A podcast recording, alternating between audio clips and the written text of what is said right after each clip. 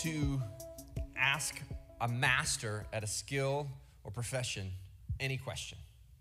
So, whatever your preferred sport or hobby or profession is, imagine getting a one on one lesson from the expert, the best in the world. That'd be pretty cool, wouldn't it? To be able to ask them to teach you to do anything. In fact, it's actually a growing industry. There different platforms call it different things, but maybe you've seen these advertised online. Uh, they, they offer now master classes. And these master classes get these world renowned experts, and then you can learn a craft or a skill set from them. So you can learn from the best chefs in the world, or you can learn how to shoot from Steph Curry, or you can learn how to, you know, write a screenplay or craft a song. And it's a cool concept to learn from the leaders in those given fields, people who are known across the world. And you can ask them a question or you can learn from them how to do a particular skill. Well, this is exactly what the disciples had available to them. They had Jesus with them, the creator and savior of the world. They saw crazy things, and they could ask him to teach them how to do anything. Like, if I'm them, I'm like signing up for Miracles 101, you know?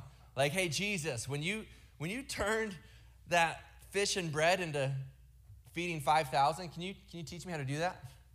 When you rebuked the storm, can I, can I tell me how, like, do I say be still first or do I extend the hand first? Like, how does that work, Jesus? Can you help me out? Some of you might like the whole water to wine miracle. Say, hey, I'd like to learn that. That would come in handy. Okay, some of you like that a little too much, but that's okay. We'll pray for you. And um, no, so imagine that you could ask Jesus to teach you anything. But what's interesting is that the disciples didn't ask Jesus to teach them how to do miracles. They didn't ask Jesus to teach them to preach. They didn't ask him to say, Hey, Jesus, remember when you raised Lazarus from the dead? Like, I want to learn that one. Can you teach me that one? Do you know what they asked Jesus to teach? It said in Luke 11, the disciples said, Teach us to pray. Now, at first glance, it seems like they went a little low, right?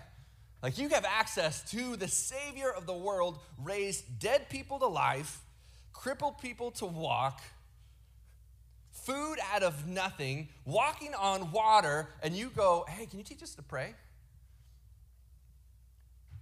But here's what I believe was the case is that in the Gospels, Jesus is described as praying 30 different times, over 30 different times. And he prayed just different than what they knew. Like they had, they had heard or seen people pray before, they were around religious people, but not like Jesus. Jesus had this connection with God the Father in a way that was so strong, that was so different, that I think the disciples thought if we could pray like that, we would get access to the power that does everything else. So prayer wasn't low. In fact, prayer was a first priority. And they saw his connection. And so they said, Jesus, teach us to pray.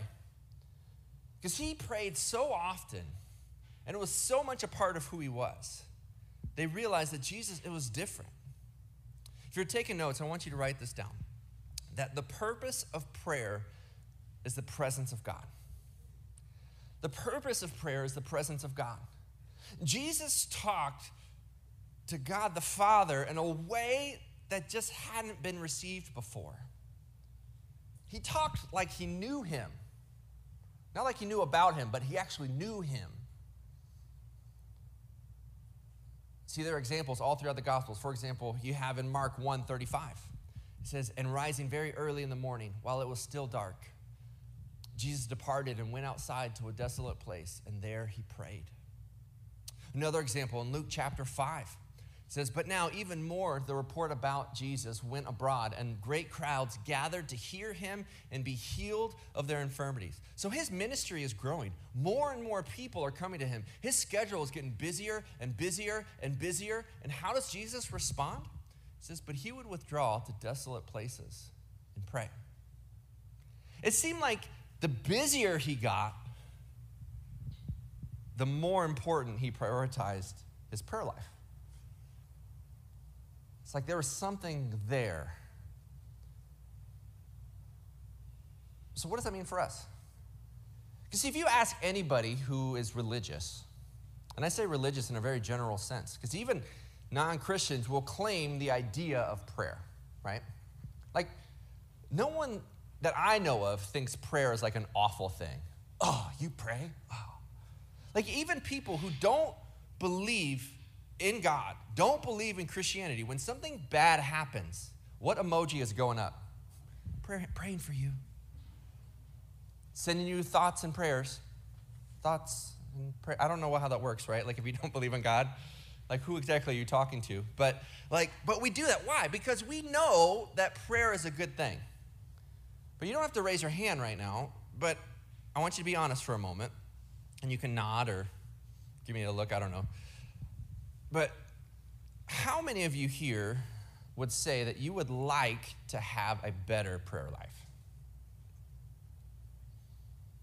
See, from my experience, most people acknowledge that prayer is a good thing, but then also feel like they're not doing it well. And then there's this thing of like shame and guilt that creeps in. And it's like, well, I'm not a monk in a monastery praying for 15 hours a day, and I'm not doing this, I'm not doing that. And then shame and guilt comes in. But I don't think God created prayer or gave us the blessing and the gift of prayer for us to feel shame and guilt. And also, if the think about this for a moment. If the disciples realized that the power for their faith was directly connected to their prayer and relationship with God, what area do you think Satan's going to attack? So he's going to distract us. He's going to make us feel bad that we don't know what we're doing, that how to do it. But we actually have Jesus' direct words to teach us. We have the master teacher giving us the master class to give us empowered prayer. So the disciples ask him, Hey, Jesus, how, teach us to pray like that. How do you pray? Here's his response Matthew chapter 6, verse 5. He says, When you pray, you must not be like the hypocrites. I love this. Teach us to pray. Hey, don't be like these guys. He starts by saying what not to do. So in this case, they're surrounded by a lot of Pharisees and religious leaders. And so he's saying, don't, don't be like these Pharisees. Don't be like the hypocrites. I didn't mean to point in this corner. Sorry, you guys are great. We'll point back this way. There we go. Don't be like the hypocrites, for they love to stand and pray in the synagogues and at the street corners that they may be seen by others. Truly, I say to you, they have received their reward. So these are the appearance of religious people who boldly proclaim their prayers before the world, but the, really they're praying to people and not to God. Now, Jesus doesn't say that praying in public is bad. In fact, Scripture is filled with occurrences of public prayer. In fact, the church that started in Acts 2, one of the early markers of the church was that they would gather and pray together publicly. So he's not saying public prayer is bad. What he's saying is don't pray for the appearance of others. Do I have any golfers in the room? Any golfers in the room? Any wannabe golfers in the room? We'll say same category. Okay, you might be familiar with this phrase if you've played golf or been around the game. You drive for show and you putt, putt for dough, right? What does that mean? Well, if you have a long drive, it, it, it's exciting, looks great, but at the end of the day, it's can you put the ball in the hole? Can you finish? Because that's what makes the difference in the match. It's almost as if Jesus is saying here, don't pray for show. Don't pray for other people, but pray to know. Pray to know me personally. So he says, don't pray like the Pharisees. Okay, their, their reward is already what they get in front of them. But then he goes on in verse 7 here and he says this. he says, And when you pray, don't heap empty phrases as the Gentiles do. So he's saying, don't pray like the Pharisees, but then don't pray like the pagan either. For they think that they will be heard for their many words. Do not be like them, for your Father knows what you need before you ask Him. So don't pray like the pagan. Don't pray as the world prays. Because what happens is they're just throwing up empty phrases. If you're trying to eat healthy, you may be familiar with that phrase or idea of empty calories. Don't, don't fill your prayers with empty calories, words that are just saying stuff but really have no meaning. It's almost like taking a message in a bottle in the ocean and just throwing it out there and hope somebody somewhere someday will hear it. So, part of being a portable church is that there have been multiple times throughout our brief tenure of loading in and out of a trailer. Well, when I was borrowing a neighbor's trailer and I was trying to clean it and adjust it, uh, what I forgot to do was I forgot to lock the door at the bottom when I'm getting in, and it wasn't attached to a vehicle yet because I had unhooked it. And so I stepped on it, and I'm not the lightest person. We'll just say that. Um, okay, you don't have to nod super like in agreement to that. I would appreciate, no, not you. Anyway, so I stepped on the back of the trailer. What do you think happened when there was, it wasn't attached? It like went up, and I thought, this is how I die. This is how it ends. And the, and the trailer goes back. I didn't even tell my wife this because I just didn't tell anyone because I was embarrassed. And it just went boom, and I was like, whoa! And it went back, and then like made sure, okay, I need to adjust this. Why did that happen? Well, the trailer wasn't attached to anything. And so when you put some weight in it, the trailer couldn't handle the weight distribution. Sometimes people who don't have a relationship with God will claim they pray, but their prayers are like trying to load a trailer that's not attached. You're throwing in these phrases and these words, but it, it's the trailer's just flipping up because you're not attached to anything. If you're not attached to the God that you're praying to, it's not about the words you say, but the God you pray to. Does that make sense? And so God is saying here, Jesus is saying, don't pray like the Pharisees, don't pray for show. Don't pray like the pagans that just throw up empty words and phrases, but instead pray like this. He gives us what's called the Lord's Prayer. It's this awesome picture, but what I want to try to do this morning is to approach the Lord's Prayer. We might have said it many, many times growing up, maybe a, a religious tradition for you. Maybe this morning was the first time you've ever said it. Wherever you fall on the spectrum, I want you to know that these words have so much incredible power when you look at phrase by phrase. So let's do that together. Jesus says this pray like this Our Father in heaven. That's presence. That's presence. Now we just kind of go past that phrase. That's just the opening line. But you have to understand that when Jesus said this, no other religion claimed God as Father. That's about access. My little girl, Chloe, just turned five. She has the freedom and the access to come into my room at three in the morning and say, Dad, can I get some water? Now, I love you all very much, but if one of you in this room came into my house at three in the morning, right? Like, I'm good friends with Jeff sitting right there, but Jeff, if you woke me at three in the morning tapping my shoulder, hey, Jon, Pastor Jon, can I get some water? That's weird. Why? Because of the relationship. And so the fact that we get to call God Father sets up the rest of the prayer. It's personal. And while religion typically says, I'm okay with God, but I'm not okay with you. And then secular living says, I'm okay with you, but I'm not okay with God. Jesus comes in, and when he prays, he starts his prayer with an acknowledgement of the presence of his Father. Now, for some people, they connect to the love that they have for their parents or their children. But for some people in the room, I want to acknowledge the fact that that word, our Father, might be a trigger for you. Because you might not have had the best earthly father. And what I want to encourage you with is that even if you had a broken home,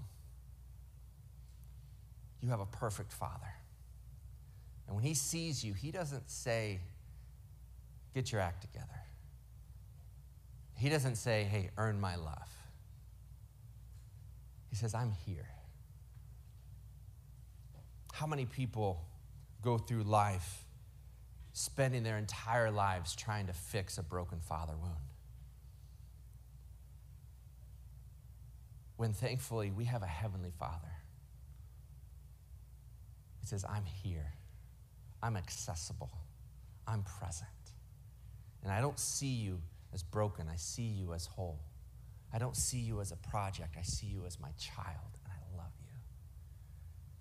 Do you approach God that way? Secondly, though, he goes from the intimate to the infinite. Our Father, who art in heaven, hallowed be thy name. Now, there are people in your life that you might be able to state a father, a mother, a child, a spouse, a sibling. But I guarantee you can't say that second statement Hallowed be thy name.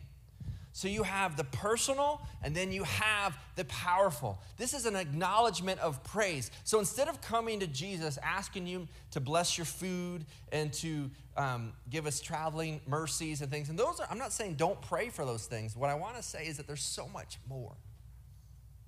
That you have intimate and infinite together. That you can say, Our Father, who knows me, who loves me, who's present. Hallowed be thy name. You are powerful. You created the world. You saved it. You conquered death. This is the God that I'm praying to. So you have presence and then you have praise. The sense of awe and respect of coming before the God who loves you and created you. Then he continues on and he says, Your kingdom come. Your will be done on earth as it is in heaven. That's purpose. We said that the purpose of prayer is the presence of God. That's what you're praying for, is that you are inviting God to come into your life and for His will to be done. I wonder what the church would look like if we truly invited heaven to come down to earth instead of living in a way that invited hell to come up to earth. That when we act and live in a way, we invite Satan up with our choices. It's me. I want to reject God. I'm going to choose myself. I'm going to choose myself. That's why prayer is so powerful because what you're saying is, I'm going to deny myself and ask God's will to come into my life. I'm going to ask for God's will to come into my marriage. I'm going to ask for God's will to come into my parenting, into my workplace. Because God's kingdom, God's power, God's will changes everything. Jesus modeled this too. Think about right before Jesus went to the cross, when Jesus is praying to, in the Garden of Gethsemane, and he's praying, and he's and he is getting to the crucial point of the prayer. And he's saying, God, take this cup from me. If there's any other way, do so. What is he saying? He says, But not my will, but yours be done. This is what he's praying. By praying, Your kingdom come, you're acknowledging that there, it's not fully here yet. And so you're praying God into your marriage, you're praying God into your life, and it changes everything. That's purpose. And then he goes on and he says here, so give us this day our daily bread. That's provision. You know, in the Old Testament, the people of Israel, wandered for 40 years and they were sustained how often? Every day, God would bring the stuff on the ground and they would pick it up and they called it manna. Do you know what manna means? Means it literally means what is it? They walked outside, they're like, "What is it?" "Oh, cool. That's the name." Sometimes God's provision is vague.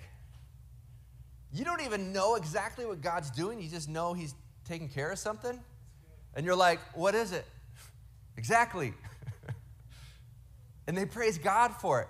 Now, I really wish it said, give us our yearly bread or monthly bread. Like, God, does it really have to be daily? Like, I struggle with this and sometimes still struggle even now, just being transparent with you as a pastor, as a husband, as a dad, as a church planner. We lost our location, didn't meet for eight months, seven months, whatever it was. And we're praying for a spot, and then I get to this part of the prayer. And I'm like, give us this day. Ah, man, okay. okay, God, I'll trust you. Because that's what provision means. We've talked about this before too. That seeing God as a provider means vision to see, pro to go before. So to trust God as your provider means that God sees what you need before you do. And He's going to do that. Next phrase. He goes on, he says, Forgive us our debts as we also have forgiven our debtors. That's pardon. That's pardon. This idea that, and it goes with provision. Think about it. Give us our bread, just as give us our forgiveness. That God has provided the forgiveness and the love that is possible. And if you've received that, then it gives you the ability to forgive others. Forgiveness says a lot more about you than the person that hurt you. Forgiving someone doesn't mean that what that person did to you is okay. Forgiving someone means that you're not going to let that action, that thing, be your identity. That you're not going to become bitter. That you're going to let go and realize that God has forgiven you. Therefore, that empowers you to go and forgive others. And it's a hard process. I'm not saying that like something traumatic and awful has happened to you and you can just go, oh, I forgive you. Mm. There are some things that happen to people that you're going to wrestle with that the rest of your life. But what this prayer reminds us of is that it's possible through the God that provides and the God that forgives. Now, he gives an intense warning about this in a few verses, but we're going to wait till we get there. So for now, just acknowledge that part of prayer is his pardon or his forgiveness. The next one lead us not into temptation, but deliver us from evil. This is God's protection. So you can see the process. He's our Father, He's present. Hallowed be thy name, that's praise. Your kingdom come, God, come into my life, that's purpose. Give us our daily bread, that's per- your provision, God. Forgive me of my sins, that's pardon. Protect me from the temptation and the evil that's around this world. God, I need you in my life. And that allows you to go through. There's so much power. This is what the disciples wanted to tap into. Now, even as we prayed here, we ended the Lord's Prayer For thine is the kingdom, right? And the power and the glory forever. Amen. And when you say amen, that means like this is true or I believe this. You are kind of your stamp of approval. This is what I believe. But that phrase was actually really added by scholars, commentators, church tradition, because I think we want to end with that powerful, yours is the kingdom and the power and the glory. So it's very much true and very much practical. But what does Jesus do to end the prayer when he's teaching his disciples? He says this in verse 14 and 15. He says, For if you forgive others their trespasses, your heavenly Father will also forgive you. Okay, cool. I like that one. I like 14. And then 15 goes, But if you do not forgive others their trespasses, neither will your Father forgive you. Hold up. Hold up, Jesus. I don't like that one. I like the first one. Why are you why are you throwing that why you don't need to put that in there, Jesus? That's the next lesson, you know? We don't need that in our prayer. But what's the first thing Jesus did when he said, Teach us to pray? He said, Don't be a hypocrite, right? He's reinforcing that message here. And he's saying, Don't be a hypocrite. In other words, if you forgive those who have hurt you, you are growing in your understanding of how I have forgiven you. And so your ability to forgive helps grow your understanding of your own forgiveness in Him. Because if you're holding on to something, if you're really holding on to something, it's really hard to receive a gift when your hands aren't open. And so, what he's saying there is that if you can open your hand, if you can release the pain, the, the struggle, the hurt that you felt from others, then you're in a place, you're in a position, you're in a posture to receive the forgiveness that I offer you. Because this Lord's Prayer is so incredibly powerful if we experience it. And so here's what I want to do I want the band to come up on stage. And I don't want to just teach on prayer. I mean, that's nice. You can walk out like, oh, that was good. I want to actually give you a chance to experience the prayer that we're talking about.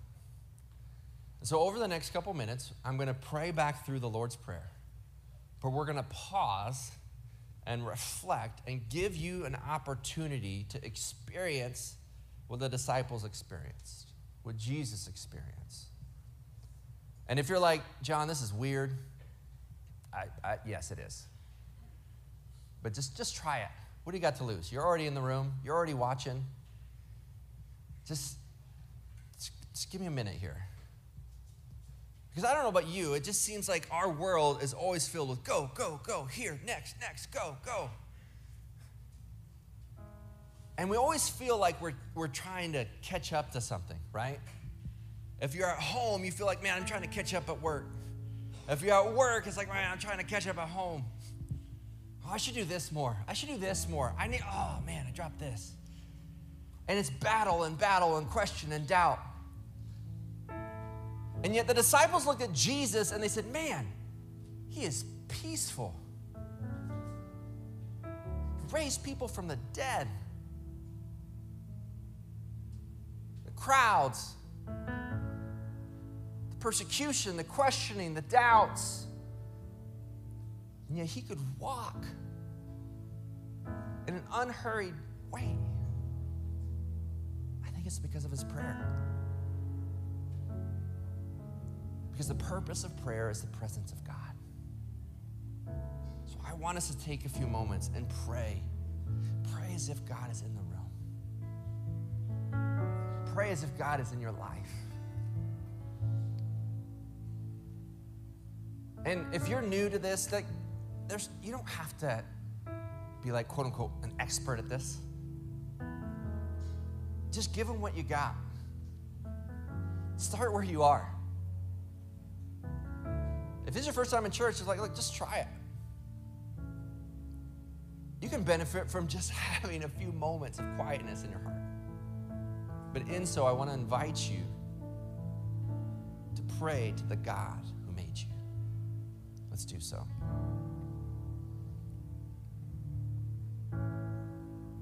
Our Father, who art in heaven,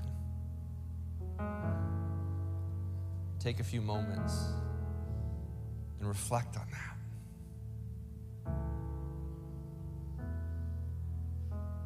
God loves you. You have access to Him. He knows you.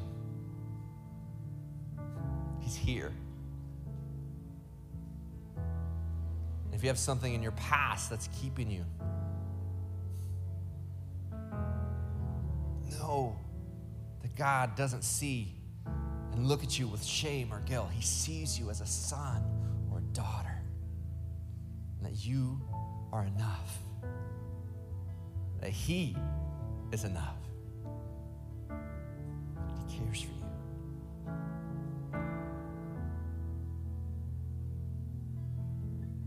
Father who art in heaven, hallowed be your name.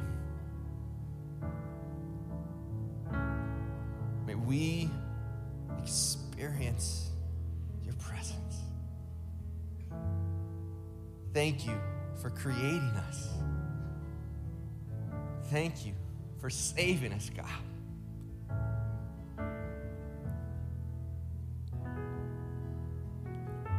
Your kingdom come your will be done on earth as it is in heaven.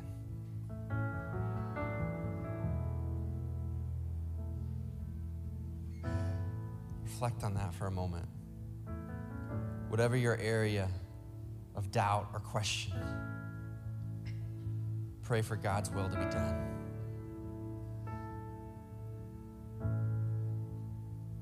God, come into my marriage come into my parenting.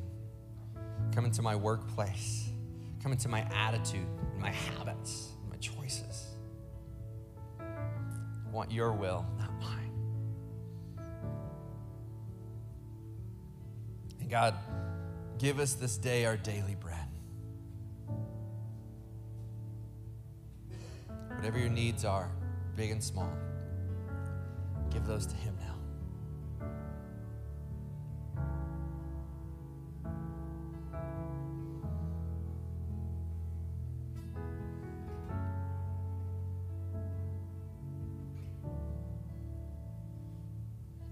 Forgive us. Forgive us of our trespasses and our debts and our sins. As we have forgiven those who trespass against us. If you're struggling right now to forgive, I ask that you just ask God to remind you of His forgiveness.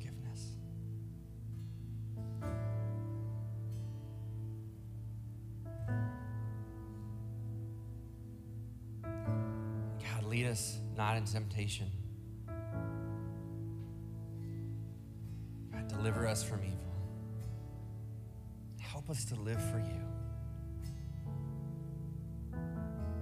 Love you, God. In your son's name we pray. Amen. How are you feeling right now? Compared to when you walked in, how are you feeling right now? You sense that peace, that even for just a moment? That's the power of prayer. And it's not about the words you say, but the God you pray to. When, when my children were learning to talk, they didn't always say things or pronounce things correctly. But it's so much more to recognize that it's about the presence of the parent, not the words of the child. Here's what I want you to do. Is that I want you to go every day this week, at some point in your day, to pause and say the Lord's Prayer. And maybe on that given day, you'll focus on one phrase or one part. Will you take time to connect to God this week? Then, second, I want to encourage you again to download that prayer guide that goes deeper into what we talked about today. Go deeper in your faith because the disciples could have asked Jesus anything, and they asked him to teach them to pray. Because prayer is connected to everything else. And then, lastly, I want you to sing this last song, which is a prayer. This prayer comes from the Old Testament. This prayer is a prayer of blessing. And when we sing Amen, we are saying, This is true. I believe. God, you reign. God, I believe this. And so we want to pray over you. We want to pray over your family. We want to pray blessing into your life. But that blessing is God Himself. And so if you're listening later on podcast, to just take this in and, and, and to, to respond. If you are watching this online and while doing other things, I want to encourage you just to pause that activity for just a moment here in the room, whether it's standing or sitting down, whether it's hands up, hands out, eyes open, eyes closed, whatever the response looks like for you. I want you to respond in song, in prayer, together as the church. I want to invite you to stand and let us sing this prayer together.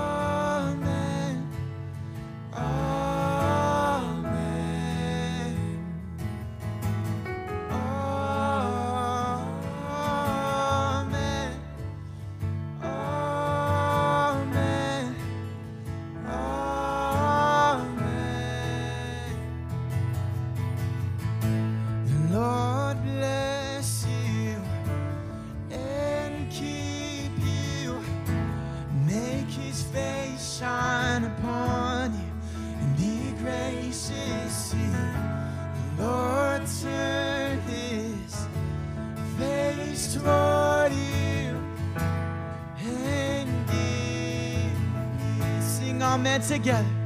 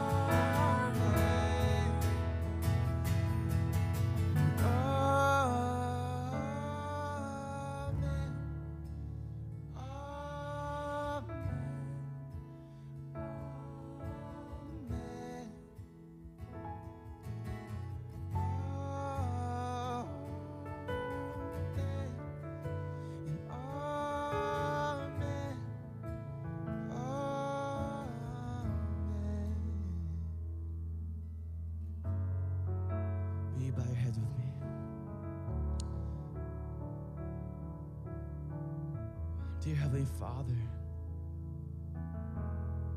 we thank you so much for this blessed time that we get to sing these truths of who you are, God. You bless us. God, in so many ways, God. May we be reminded this morning of your provision, of your guidance. God, we thank you so much for your love that you continue to show your face. God, may we get to see your face this week, God.